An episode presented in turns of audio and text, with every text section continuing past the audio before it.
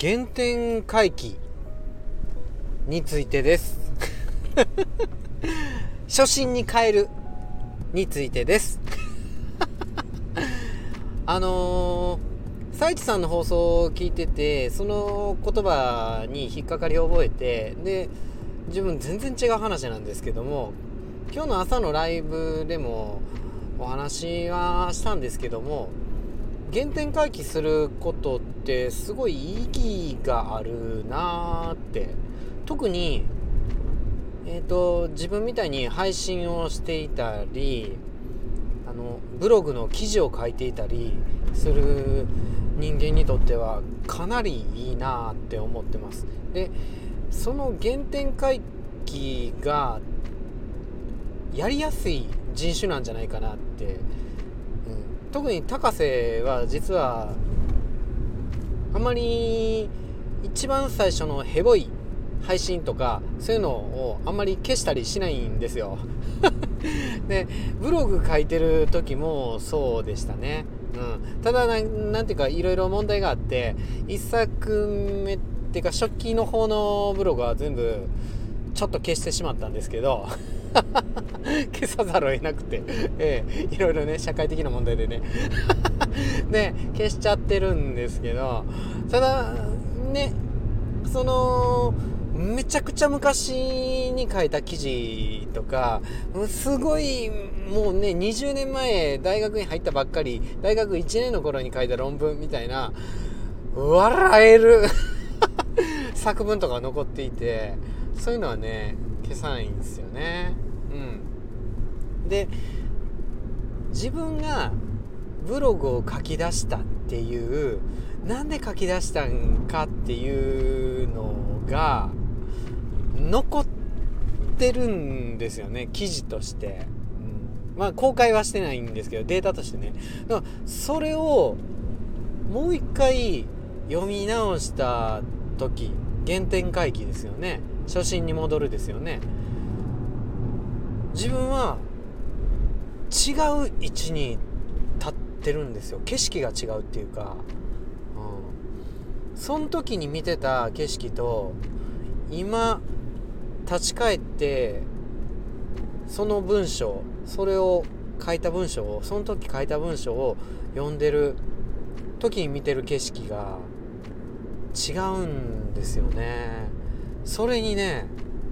何て言うか驚く、う、ある時は成長を感じるしまあある時はちょっとずれてるっていうか切り口が全然変わってることを感じたりまあ単純に変化を認識できるっていうか感じられるんですよね。うん。それがね何て言うか記録の良さやったりすんなで原点回帰する意味やと思うんですよね自分がどうやって進んでるかっていうのがね意識できる、うん、例えば何か景色が変わってちょっとまあねその昔の自分に対して偉そうですけども上から見れてるとしたら螺旋として上に成長してるっていうことですよね。うん。まあ逆にその時の志は失ってるっていう視点だったとしたら下の螺旋で進んだんかもしれない。でそれは別に良し悪しはないんですけどもただそういう変化に気づける。うん、いずれにしてもその時と見えてる景色が違うじゃないですか、うん、その変化に気づけるってやつですよね、で朝のライブでお話ししたのは本だってそうやっていう。昔読んだ20年前読んだ本を今読む。そしたら感じ方が変わるんですよね、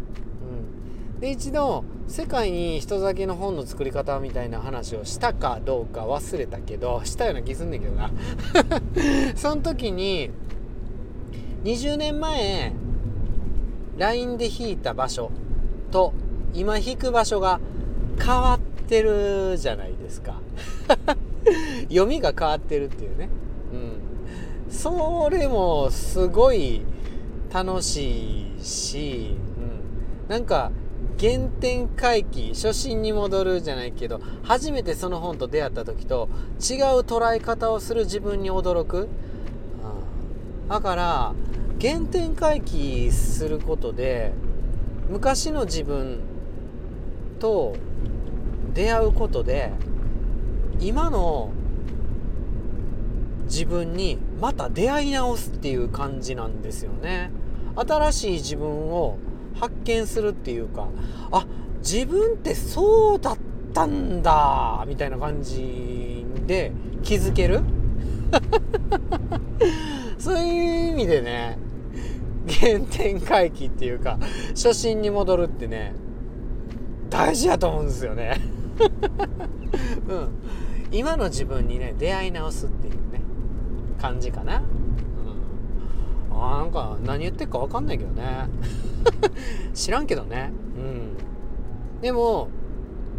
いろいろ特になんか今の自分を見失ってるんやったらなおのことやってみるといいと思いますよね、うん、元の場所に戻ってみるみたいなね。そしたらねなんかまた違う景色が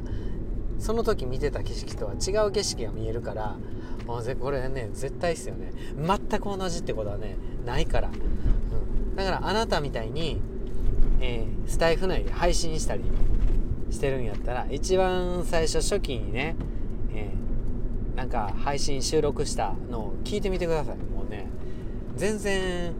違うと思う。やっぱ続ける価値を感じたりするかもしれないよ、うん、で今の自分はこうなってるなっていう確認ができて